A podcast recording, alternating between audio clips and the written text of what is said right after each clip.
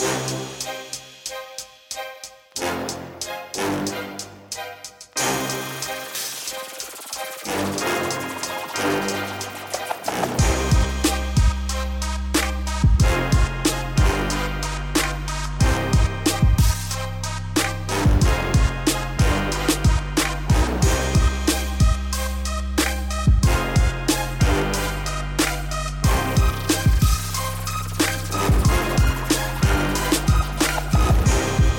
100th time in our lives, for the first time in too damn long, it is Numbers on the Boards.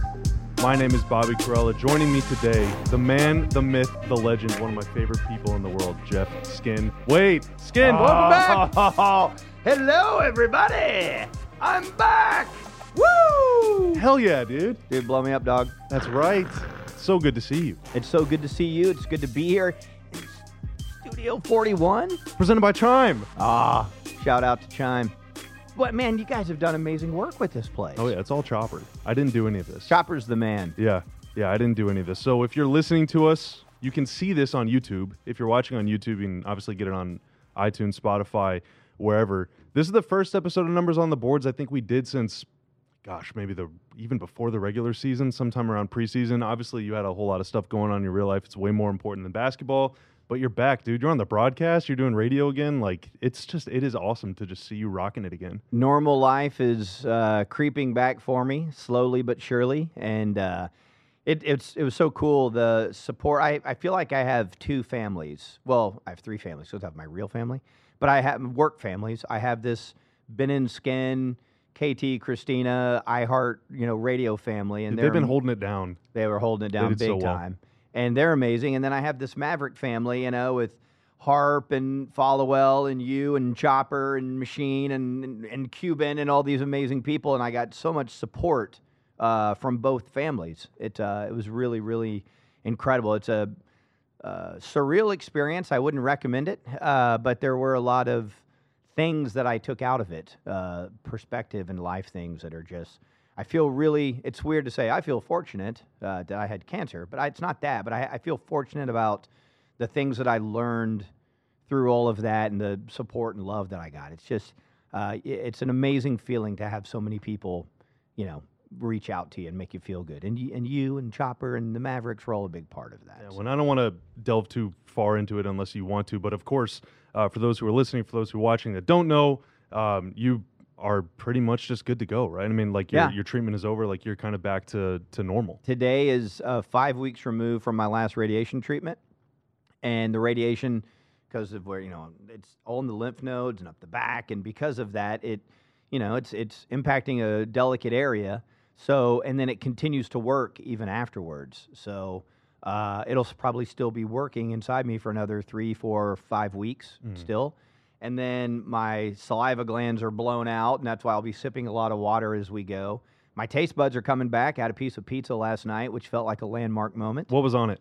It was just cheese. Just cheese, And it was my son just threw a frozen pizza in the oven. It wasn't like we ordered anything. but it was just like delivery. Uh, yeah, hey, and I I ate it and it was great. So uh, slowly but surely getting all that back, and then uh, you know they keep talking about well you'll eventually know what your new normal is. Uh, and when you go through something like this, you know at least my uh, approach is to prepare myself for the worst possible outcomes and then deal with them accordingly. And everything that I had prepared for, I've been lucky enough to exceed that on on the positive end. Like the lowest moments weren't as bad as I'd prepared myself for them to be. Uh, they sucked. I mean, um, but uh, I got through it. And my wife was just extraordinary through all of this. Um, so I feel like I, I'm healing the right way, and I feel like I'm ahead of schedule. And I'm going to get scans here in five or six weeks, and the doctors are optimistic that they're going to show them what they want to see. And if that happens, then I have a 90 plus percentile chance that it never comes back. Those are pretty That's good great. odds. That's great. So, uh, so yeah, man, I feel uh, I feel good to be where I'm at right now. I feel like I'm ahead of whatever schedule I set for myself. And I speak for everybody when I say, right on, dude. Right on. Right I- on. It's so funny, like when I was, you know, and I told you guys very early on what I was dealing with, and I I knew I was going to be away from everything for a while because I didn't know I didn't know if I was going to be talking or you know it's just hard to know. Uh, but I'd set this goal for myself of I hope to be back for the playoffs, And then when we got into the dog days of it, I was like, there is no way in hell I'm going to be back for the playoffs. It's not going to happen. And then about a week to 10 days before the playoffs, I was like, man, I think it's possible. I really do think I can make it back. And then each day got a little better. And game one against the Utah Jazz, I was in the building again, and it felt really good. Yeah, so, dude, right on time. Came in clutch like always. Hey, The great Jeff Skin Wade. well, the the mediocre Jeff Skin Wade came through no, the great just Jeff like- Wade. Come like on. Well, come on, well, dude. well, well. The ass kicking Jeff Skin Wade. Um, okay, so speaking of playoffs, dude, let's talk some basketball. Yeah. The last two three weeks absolute roller coaster. Like Mhm. going into game one is luka gonna play at all? And then you know they lose and then jalen brunson becomes a super saiyan and then luka returns and they lose and then they close it out. And now here we are a week after that down 2-0 against the suns. There's been good there's been bad there's been despair there's been hope. Right now probably tilting a little more in the sad direction because Mhm. phoenix took care of uh, dallas pretty good in the first two games in phoenix. But just overall um, great to see the Mavs back in the playoffs. Great Mhm. to see them win a first round series. So before we talk about what's gone wrong against Phoenix, just generally, you know, th- uh, not to like raise a banner or moral victories or anything, but they kind of did what they wanted to do. Like in October, we were talking about home court, Mhm. win a first round series. Yeah. and they managed to do that, and that's without Luka for half of that series, which is pretty amazing. So, uh, job well done to the lads. And just you know, what what was it like for you to watch them win their first series in more than a decade? It, uh, you know, it's it was more surreal than anything because it was just astonishing that they hadn't won a playoff series since they won a championship, and then you start going, God, that's how long a decade feels, huh? Because it, it it's a long time, but it doesn't really it didn't feel like what if someone were to say this hadn't happened in a decade. I'm like, well, that's an eternity, and it didn't really feel like it had been that long, like a whole decade. Yeah, it's been a whole decade. Um, Utah was obviously a very favorable matchup because of the things that they were going through. And even without knowing when Luka was going to come back, I still felt like he's going to come back at some point, and he's going to we're going to win the series. And then when they pl- did what they did in Game Two, I was like, man, we might win this thing in five. Uh, and then Game Three is like, oh my God, we are in their head. So I probably got irrationally confident after Game Three. Uh, and then, you know, Luka had to work his way back in, and there has to be adjustments and those things, but they made those adjustments, and boom, boom. In fact, uh, the final three minutes of game six was excruciating because we played terrible. Like, there was, and I think Luca was gassed. Yeah, Uh, played the entire second half. yeah, yeah, yeah, yeah. Uh, you're right. And I think you know Jay Kidd and them were trying to figure out how do we utilize him. You know, how do we change the sub the uh, you know substitution patterns to fit him. But they weathered the storm because, quite frankly, Utah was just sort of inept at, by the end of that series. You Mhm. know, they they played way below their talent abilities, and they have things that they've got to they've got to flesh out. We all know that. But the Mavericks took advantage of it. Uh, my favorite thing about the first round, and I know there's a lot of talk about Jalen Brunson, and there should be, uh, and he's a big free agent this summer, and there's going to be so much talk about that. But my favorite player for the Mavericks in the first round was Dorian Finney-Smith, and I think it's just you know they gave him that extension, the most they could give him, uh, or close to it. It was close to it um, at midseason, and when you do that, you want the guy to continue to be who you think he is, and he, you know, for him to have 18 points in an elimination game on the road in the playoffs, Dorian Finney-Smith is that dude. And they're never going to ask him to do more than what they're asking him to do right now. I think they, they know what he is and they ask him, but he delivers that all the time. And he is about as consistent a player as they have. And the, his job is crucially important. And he's just a, like uh, some of the shots that he hit in game one uh, against Phoenix, those were some really big shots down the stretch. Um, so uh, uh, I, I think that oh, I'm sorry, I meant uh, I'm, get, I'm getting into the games confused. Game six uh, against Utah, those are some really big shots that he hit. So th- he was my favorite player to you know root for or you know analyze in that first round because of everything he did for the team. I think it proved that he is exactly who they thought he was, and that giving him the extension was the exact right thing to do. When he's that guy, so like 18 points in Game 6 Mm-hmm. ties his playoff career high, which matches, I believe, what he scored in Game Seven last year against the Clippers. Like Mhm. his career in elimination games, he's shooting 50 percent, scoring 15 plus in all of those games. That even goes back to the bubble. Like the dude is not afraid Nope. of anybody, you know. And without Luka, you need guys that are going to be that way. Now the challenge is, as we kind of skip ahead to Phoenix a little bit, is how do you maintain that same level of fearlessness and that same level of confidence and you know self confidence, collective confidence, with or without your best player, against a team now that's a lot better than you. You know, and Best team in the league. yeah, the best team in the We league agree by on that, far, right? by far. Yeah, okay. by far, easily. I now, figured you would think the same, but I was Yeah. thinking about that earlier. I was like, I'm sure Bobby thinks the same. They're the best team in the league. I mean, if Kawhi and Paul George were healthy, then maybe. Right. But as it is right now, Phoenix is the best team in the NBA Mhm. by a very, very wide margin. I think, uh, especially with Middleton out for the Bucks. And so, you know, part of the reason why you want to have a good regular season and why you want to get home court is because it increases your chances of playing a team like Utah, who is very good but is not as good as you, Mhm. and who has clear flaws. There's a reason they weren't a top four seed, right? Right. Uh, it just so happens that when you finish fourth place, it means you got to play the best team in round two, and Phoenix is very good. And uh, you know we've seen the Mavs two years in a row play the Clippers, and it's very clear that the Clippers were better than the Mavs. Kawhi and Paul Mhm. George are unstoppable. It looks through two games very clear that Chris Paul and Devin Booker are really dang good, and DeAndre Ayton, even without him, they were winning. But whenever whenever he was in the game, he looked every bit of the dominant force that he was billed to be. number one pick. Yeah, and Mikal Bridges Mhm. is really stinking good too. And Luke has given him the business, but Yep. Mikal's gotten his too, uh, and and he's made an impact on offense as well. He's not just a defender, really really good player.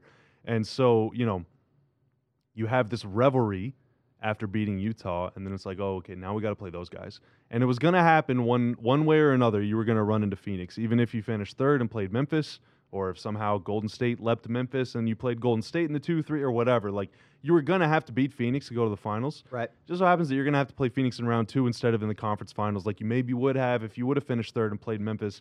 That's all hypotheticals at this point, but the reality is Phoenix is really stinking good, and Dallas is running out of time to find solutions to these problems, uh, of which there are many. Mhm. But to you and your basketball brain right now, what is like the number one? If you could wave a magic wand and fix this thing, it would be defense.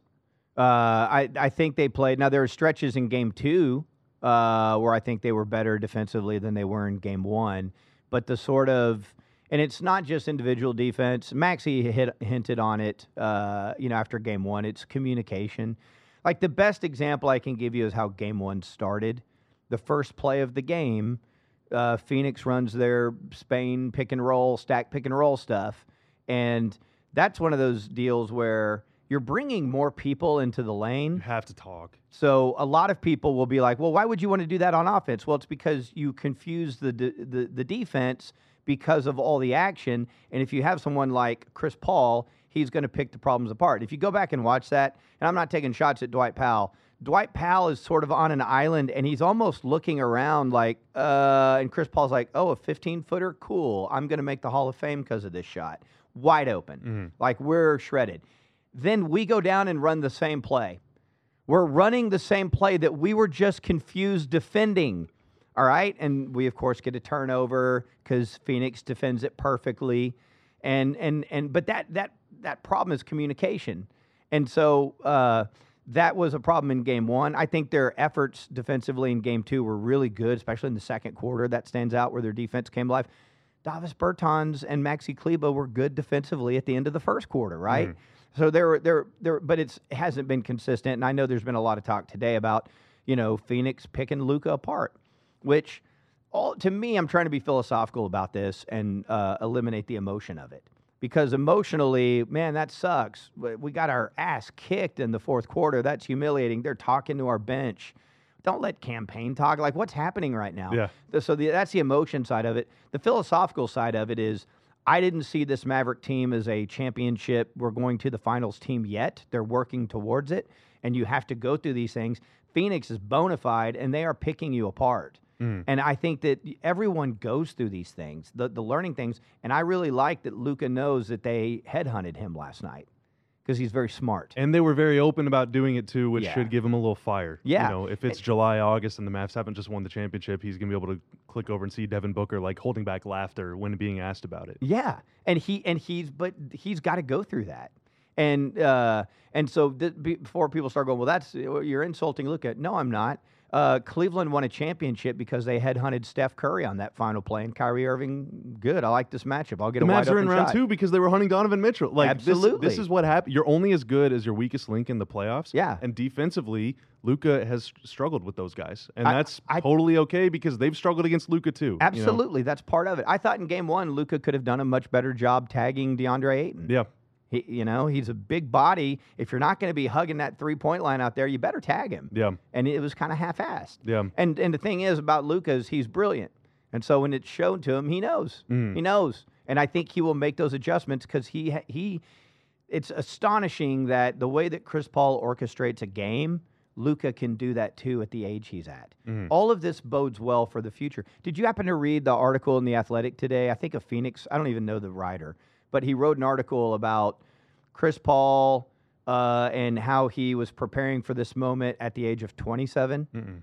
It's really good. You should go back and read it. I'll send you a link It's to it. ten years ago. I mean, oh my god. Uh, no, it's a current. Oh, oh no, no, no I see. That, that he was it- 27 years old. It I mean, reminded me of Dirk. Yeah. You know, Dirk. Everyone always we always talk about. Well, Dirk doesn't never ate sugar. Well, Dirk started doing that at the age of 27.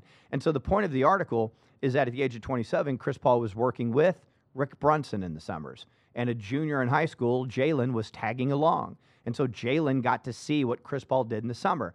And he was talking about he was changing his diet, all the things he was working on to be in the position he's in now. Because if you're going to play when you're 37, you got to do that in your mid 20s. I'm not taking shots at James Harden. James Harden will not be in the league at the age of 37 doing incredible stuff. His hmm. body won't hold up because he parties.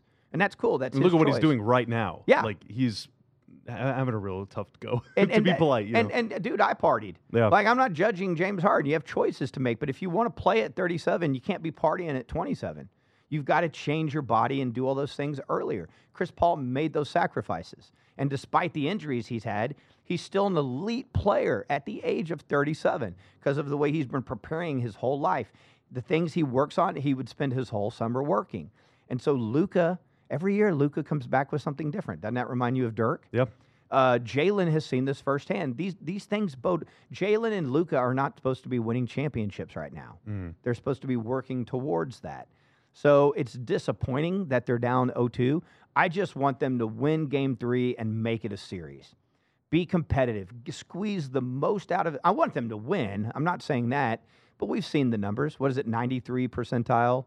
Uh, if you went, if you go up 2-0, Oh you man, win. well yeah, and, and also number one seeds I think have only lost two or three times before the conference finals, and the Mavs unfortunately were one of them. I mean, we're Yeah. talking like you're you're like ninety nine percent. Yeah. you know, it's it's bad. So the numbers are against you. What can you get out of this for next year? What can you get out of this for the year after that? Because I think once you have Luka, you have this incredible window. You got to put the right pieces around him, but I think we're also learning who those pieces are now. I see pieces on this team that I think will be here when we win a championship. And so philosophically, I'm okay with this. Emotionally, I'm not okay with this. Yeah. And I think I just have to divide those two things. One to to go a little further on Chris Paul. When Chris Paul was Luka's age, Mhm. he beat the Mavs in two thousand eight. It was his first ever playoff series win. Oh, He'd been Tyson in the league. Chandler had so many dunks. Yeah, and Peja, who would go on to play for the Mavs, like Yep. it was basically the 2011 Mavs. Mm-hmm. David West, you know, bully Dirk or, or bully Dirk, whatever, uh, Right. however you want to to frame that thing. Um, and then it was 14 years of failure for Chris Paul, and now he's 37 Mhm. and looking like he might be about to win a championship. Of course, he might not even beat the Mavs. The series isn't over yet, Right. but you know, it's it's very difficult to win a championship. Chris Paul now looks like a complete player.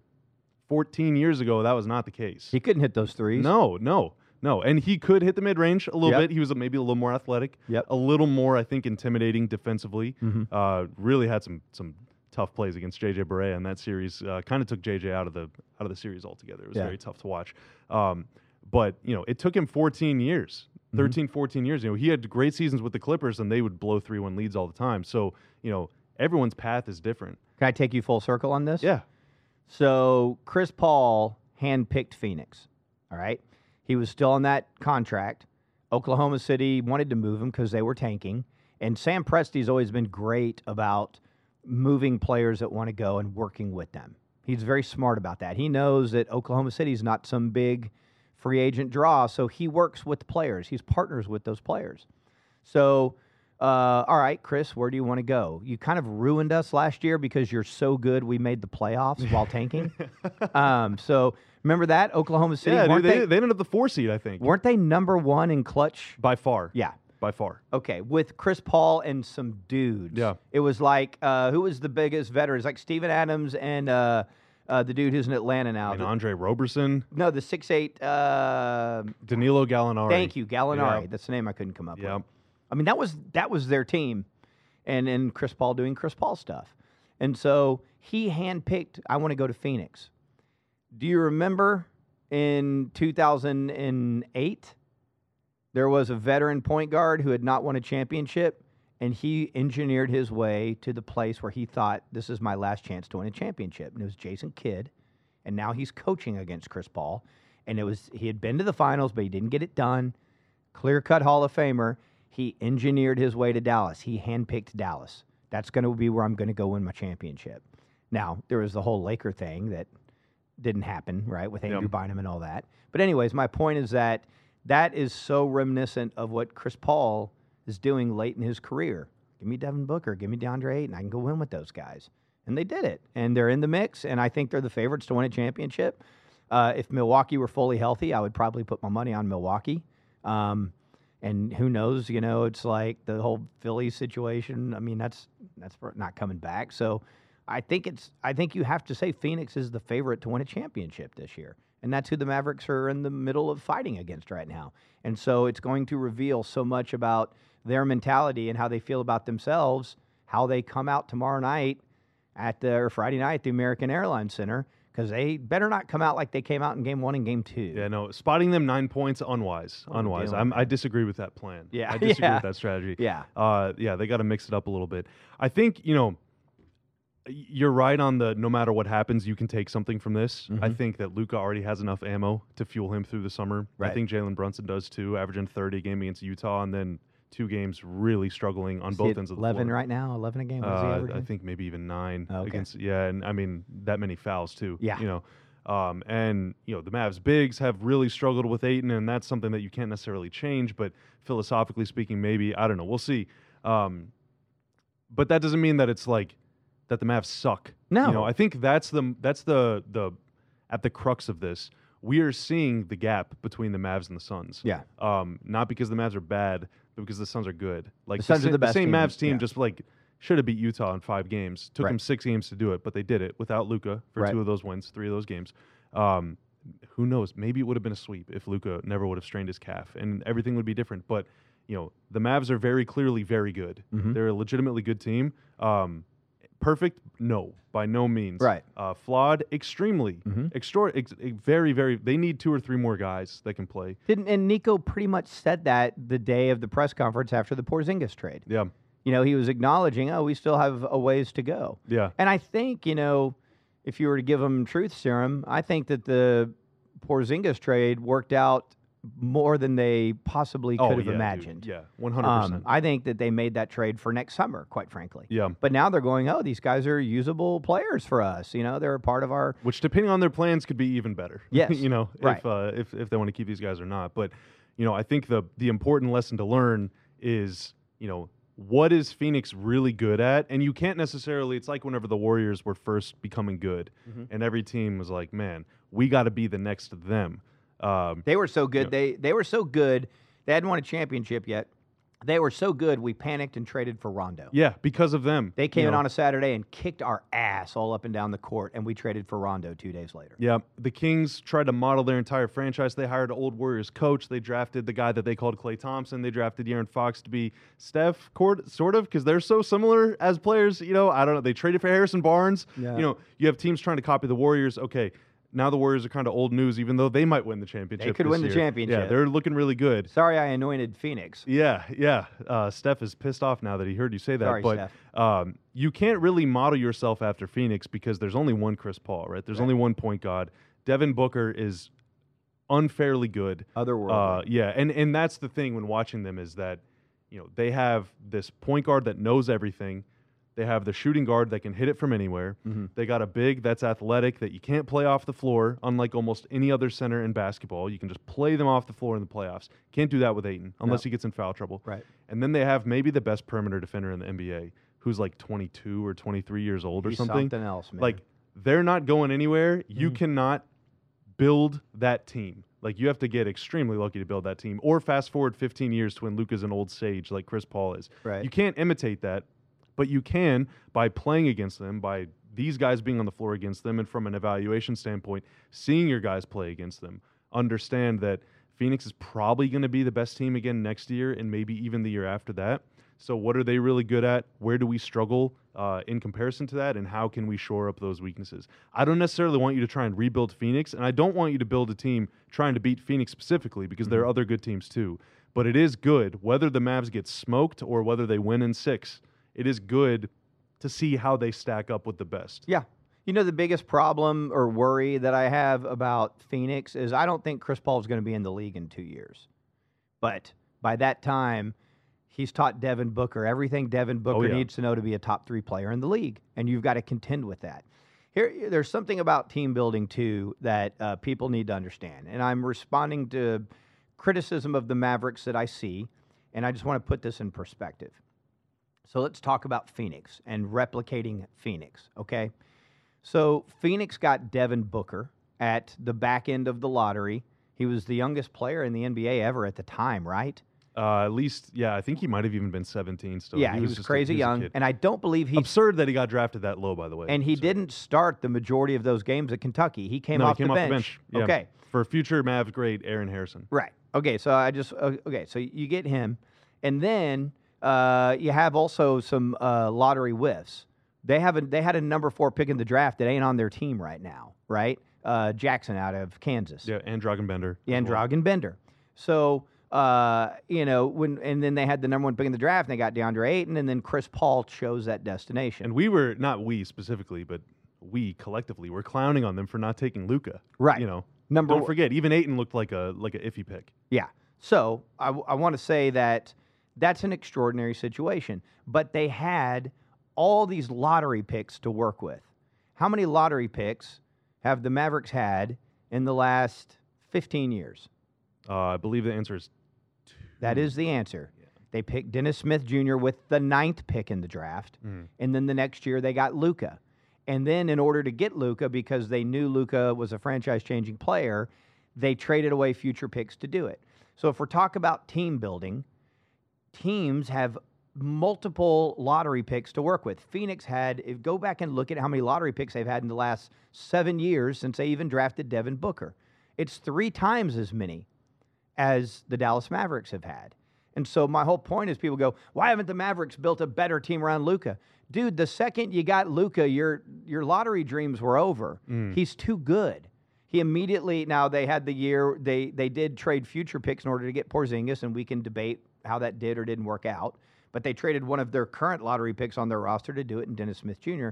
My point about team building is in order to team build, you have to have assets, right? And the Mavericks didn't have all these lotter- lottery assets to do it. So building around Luka is way different than building around the other team. People I hear people bitch about who their ass is sitting at home on a couch. Trae Young. yeah. Go look at all the lottery picks the Atlanta Hawks had. Now, I want to say that they made great decisions with those picks, and that's part of it. They should be commended.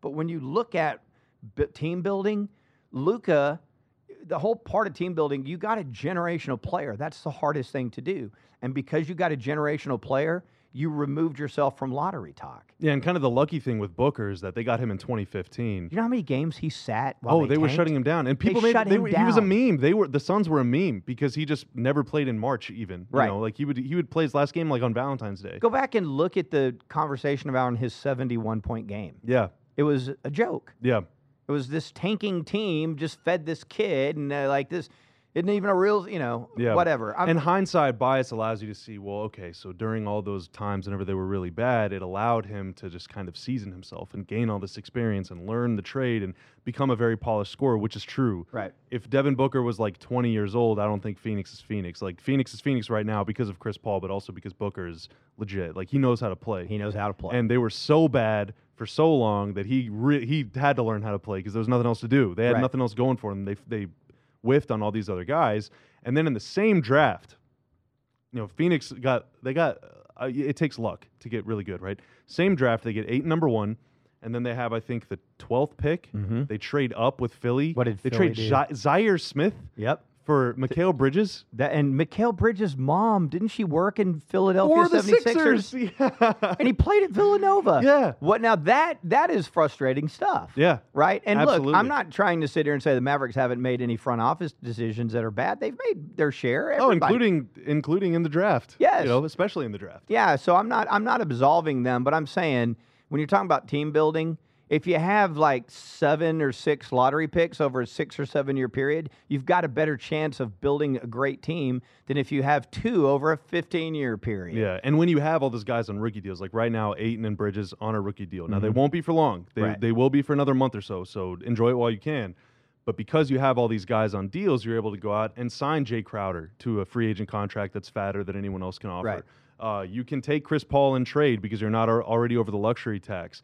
Uh, they drafted Cam Johnson, who everyone laughed at them because he was like great. this 23 year old rookie that was projected to go in the 20s Right. that they took at like number 10 or number 11 overall. Yeah, he's awesome. Yeah. He's a great player. They're about to have to pay him, but he's a great player for them. Mm-hmm. And, you know, whenever you do that and then around the edges, you luck into Cam Payne who was playing for the Legends. Legends, the I know. got Trey Burke instead of him. Yeah. And then you signed JaVale McGee for the minimum. JaVale's been awesome. Bismack Biyombo is a great find by them. Like, they've done it in all these ways. So Please understand, I'm giving props to Oh, Phoenix. absolutely, absolutely. That's Yeah. great team yeah, building. One hundred percent, one hundred percent. Um, But you can't, you can't really just like the Warriors getting Steph, Klay, Draymond three drafts in a row. Like you can't just do that. Like Right. one team per ten years builds a juggernaut. You know that way.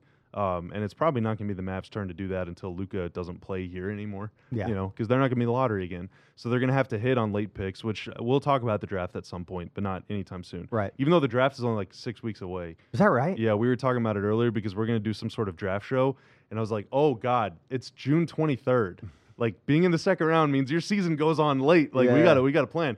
But uh, anyway, you can either nail a bunch of picks in the 20s Mm-hmm. or you can, you know, try and sign guys. I guess Reggie Bullock, for example, really good mid-level exception player, or you can make trades um, for KP, Tim Hardaway, you know, and then trade KP for Dinwiddie, whatever. Like every team is built differently. But anyway, uh, masterful job by Phoenix. The the point of that whole thing was like you can't just say, yeah, let's do that, you know, because you got to get a little lucky. You also got to be really, really good. Yeah. You know. And and you know, for what the Mavericks need, I mean, it's great that Jalen Brunson has developed the way that he's developed because they need more guys that can attack and create offense. They absolutely need that. They need to add to their big rotation. We know that, uh, and they're going to have to get creative doing that, uh, making the right small. Like I would contend for all the talk about the Porzingis trade, I would contend that the season really changed for the identity of this team when Tim Hardaway Jr. got hurt and Reggie Bullock went into the starting lineup because it shows, you know, their identity became very much a Luka and defense identity. And having Dorian and Reggie play the style of defense that they play has been huge for the growth of this team. I'm looking forward to uh, next year bringing Spencer Dinwiddie and Tim Hardaway Jr. off the bench. They are going to punish second units.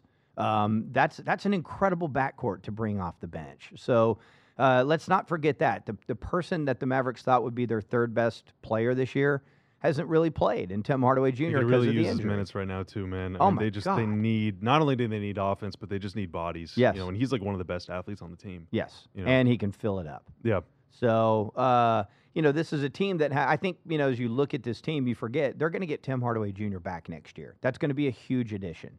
That's going to give them depth. Josh Green has to continue to develop. Uh, he had a really great game in the Utah series. You know, he's really struggled in this series. Has not against- taken a shot through two games. And he passed up some wide open shots. Yeah. Yeah. Um, but all of that is part of the growth. I mean, I think That's Jo- good experience for him. I mean, Yeah. he did not play against the Clippers last year. I don't. I, he might. He was DNP'd. I think in six games in that series. And uh, that was a tough year, man. It was like uh, he showed up late, and uh, you know Rick didn't play him much, and there's no summer league, and that's a tough rookie year, right? Mm.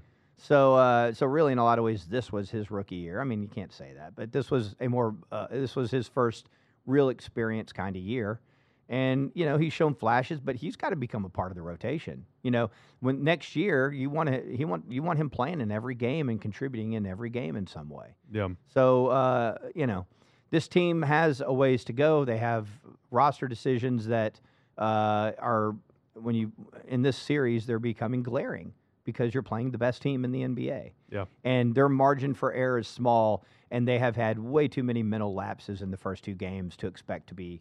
I'm astonished that uh, they fell apart in the manner they did after being so good in the second and third quarter. Could have, you know, that the Phoenix really got their momentum back in that third quarter, especially the last four minutes or It so. unravels so quickly against them. I mean, Yeah. it's like it's unfair watching them. They're so good. They're They're they're, they're that good. I mean, it's it's not even fun. It is very fun. It's not fun when it happens to you. No, You know what I mean? I enjoyed watching Phoenix play other teams this year. Yeah, Yeah. yeah, Just like I enjoyed whenever the Warriors were in 70 games. I loved watching them. Yeah. You know, 68 nights a year, or 78 nights a year, whatever. This is why, uh, you know, there's so much talk about, oh my God, why was Luka playing in a meaningless game? It wasn't a meaningless game. They were hoping that Golden State lost. They wanted to be the three seed. yeah, You know, Yeah, if not, 100%. they would have sat a lot of guys. yeah, And the other thing too is like that whole conversation. That's not based on fluke injuries because if you look at the odds, most players don't get hurt in most games that they play in. If we're playing the percentages, for the Mavericks, that whole conversation was about rest. And the Mavericks knew they weren't going to play until Saturday. That's five days off. They weren't thinking about fluke injuries. Mhm. You don't go play pro sports thinking about fluke injuries. You don't because the the odds tell you you're not going to have an injury.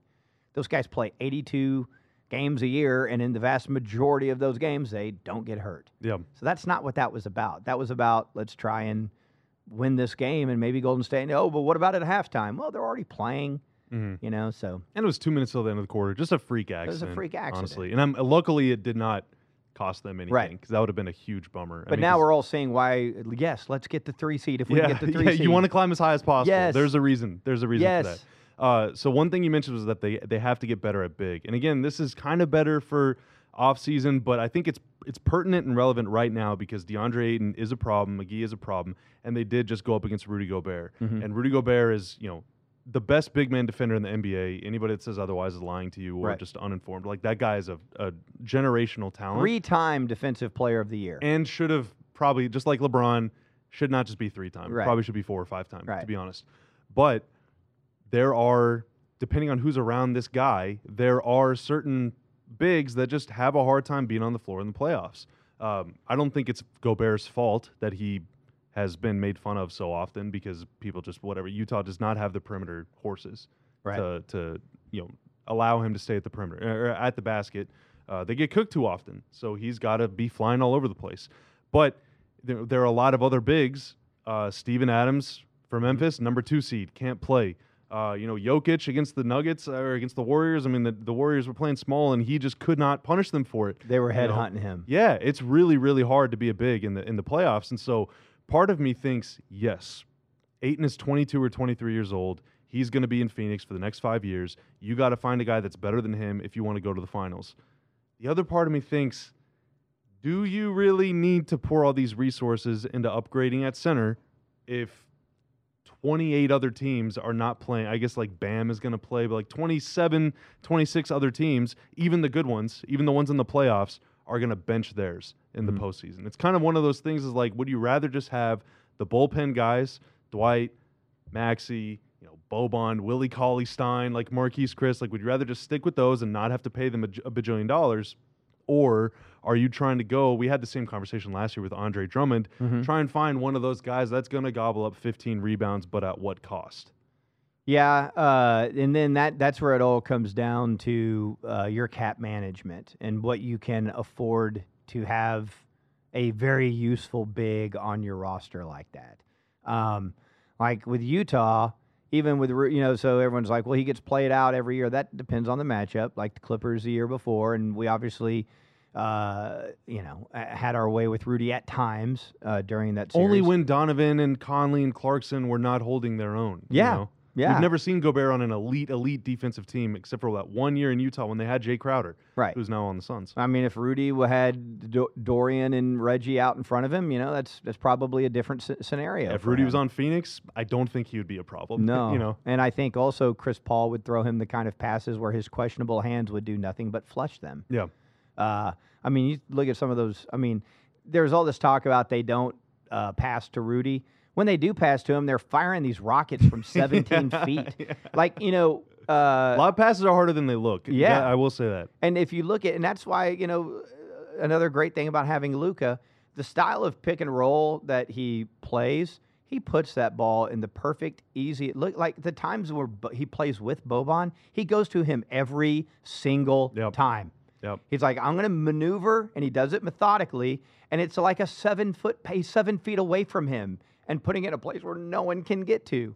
So you know, sometimes that style of big needs the right style of player, you know, passing him the ball. So yeah, I agree with you. I, I think that they have to have someone on their roster that isn't such a mismatch for the DeAndre Aytons. And then you start thinking about conference, like, well, Joel Embiid, we're only going to play him twice a year. And, uh, but you also, I don't know that you can have, you know, ninety million dollars committed to that big. That's Yeah. a whole different conversation. Well, then you get in the conversation of zigging versus zagging. If you go all in on the find the big guy, then when the Clippers play small, you're going to struggle. Yeah. If you go all in on small ball and you're rolling out, you know, Dorian or Robert Covington or PJ Tucker or whoever the Rockets are playing, uh, you know, Mark Marcus Morris as your starting five, then you're going to struggle if you go up against the You know- Embiids of the world. You know what this conversation really is, though, to me? It's it's about they got to have more depth and more talented depth on their on their roster, and that's not taking shots at anybody, but they play seven guys, maybe eight guys in the playoffs, Mhm. and so that's an indication that you're not there. And so my my whole point on this that I want to bring up is Golden State, and everyone always talked about the lineup of death and their small lineup. Well, they also had Andrew Bogut when they needed him. And then now they have, you know, he's not playing now, but they're they're they're keeping Wiseman. And so th- Golden Is he ever going to play again, by the way? What's the deal? I don't know. What is the But but they also have Looney. Uh, my my whole point being is that they've got it all. Mhm. And so the idea is that you don't want to be a small team that has a bad matchup or a, a team centered around this big. You want to have all of it and be able to play any style of basketball that's necessary. Because even the Clippers, they can they got Zubac, Mhm. right? If they want, they can have a big guy out there. The point is that they're flexible enough to do all of those things. The Mavericks aren't there with their depth yet, uh, so I think they need another big body to where they don't have to be forced into playing a certain way just to win Mhm. like like the Milwaukee Bucks can take Lopez off the floor if they want to, or they can put him back out there. And it also helps that he can bomb threes. Yeah. Uh, so I, I think that you just want to have a more flexible roster that you can play any style of ball well.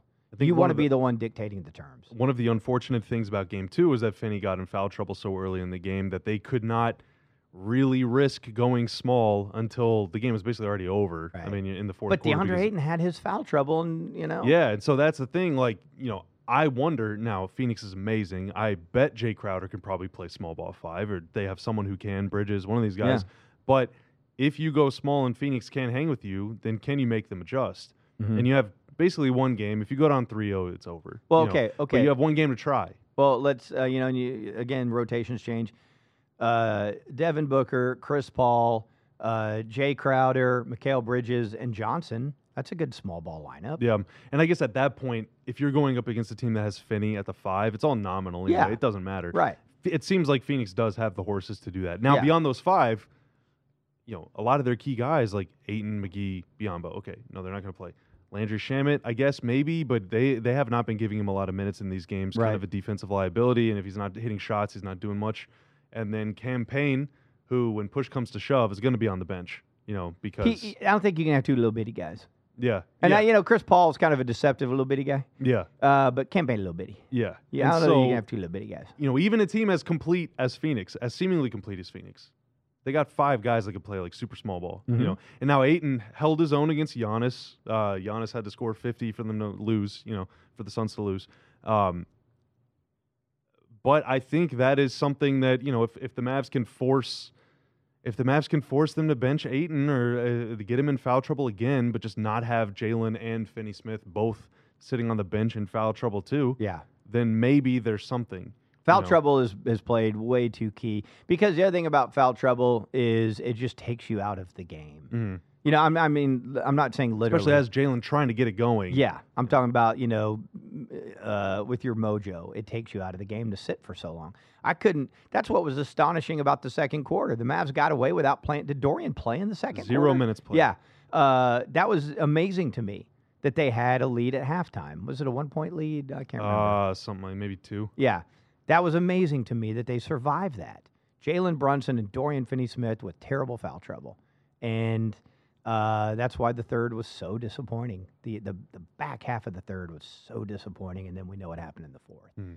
So I think it's a I think it still has a really good chance of being a competitive series. It all going to depend on really the first six minutes of of Friday night. hmm Well, what we've seen is, you know, game one, the game was kind of over after the first five minutes. Mm-hmm. Game two, the game was kind of over after like the last five minutes. You basically cannot slip up against Phoenix. You No. can have like two or three bad minutes at one point. Mhm. You can go down 9 0, and as long as you battle back, you'll be okay. Mhm. The Mavs were winning last night for a large portion of the game Yeah. uh, in the middle quarters.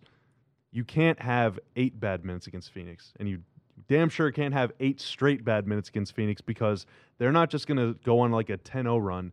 They're going to go on like a 25 to 2 run. Yeah. They're going to annihilate you, especially if they're at home. Now I think it's so you harder. got to do the old adage like 48 minutes. I know that's cliche, but you you have to play great for 48 minutes to give yourself a chance. I think the other thing, I think it happened at the beginning of game one, and I think it happened at the end of the third quarter of game two, and then going into the fourth quarter.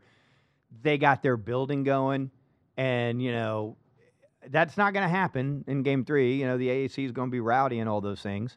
Uh, but that's where you really get the avalanche happening is when it happens on the road. Mhm. There's just, we don't have enough experience to withstand that. That's why having game one at home is so good. it's so good. All right, so we're gonna be wrapping up here. Is there any uh, any final takes, any final thoughts that you have? I know we're gonna win or lose. Okay, Mhm. if the season ends on Sunday, it doesn't matter. We'll we'll still be back at some point here soon. Yeah. Uh, but if this as this thing keeps rolling, hopefully we're back in recording mode. Yep. Dude, now that you're you're back and ready I'm, to go. I'm so excited. We're going to do another numbers on the boards next week. dude, we all we have to. Very exciting. We have to. I've been away far too long. we owe the people like 30 episodes. What are you doing tomorrow? You want to record again right after the game? What are you doing Uh, on Saturday? You want to wake up bright and early record? Yeah, uh, Sunday uh, 2:30 tip off. We can do it at like 5:30 right after. The, you're not doing the post game. I know. I know where you be. I know where you live. You know where to find me. Yeah. Uh, we'll be back. We'll be back soon. Yeah. Uh, any any any final things? Any any, any last thing you want No, to talk about? I would say, uh, it- you know, I, I get it. I get, I get down when you're getting your. They got their ass kicked last night. Fourth quarter's terrible. it's a very humbling game. It's a humbling game. Um, but I would just say, let me look directly at the camera. I would just say, make sure to savor what's going on because this is laying the foundation for the championship years. You have a generational talent at a very young age. He hasn't even played a game under his new contract yet. Times are good. Let's let's really be philosophical about this. You know, you can throw something at the TV if it, you know, just don't hit the TV. They're expensive. Uh, but th- th- these are good times we went a decade without winning a series. So these are good times. Savor these good moments. You know, really think about all right, what are we building here? Because they are building something. And then I think uh, just enjoy this as opposed to getting frustrated by playing uh, the best team in the NBA right now. Dirk lost to the Kings and the Spurs two times each before finally ousting them all and making it to the finals in 2006. Sometimes you got to lose to really good teams in order to get better. It's very normal. Yeah. The Kobe dynamic is not normal. Yeah. That's that's abnormal. It's Yeah. more like what's happening here. Now, if Luka could play with Shaq, I Mm-hmm. feel like they'd be pretty good. I feel like that would be a, a pretty solid team. Right. I think, regardless of era. Yeah. But uh, uh, alas, Boban is not quite Shaq. Um, all right, Skin, good to have you back, Boom, man. blow me up, dog. Dude, this was so awesome. So awesome. This is so awesome. Okay. By the way, episode 100, we did it. We did reached it. a milestone. Century mark. It only took five years to do it, but we made it. We made it. So here's to the next 900 episodes of Numbers on the Boards. Uh, thank you for listening, Skin. Thank you for doing it, Chopper. Thank you for punching in the back. Thank you for listening. Thank you for watching on YouTube. Uh, leave a comment. Tell Skin how much you love him. I know I will as soon as this video drops. And we will see you next time on Numbers on the Boards. See ya.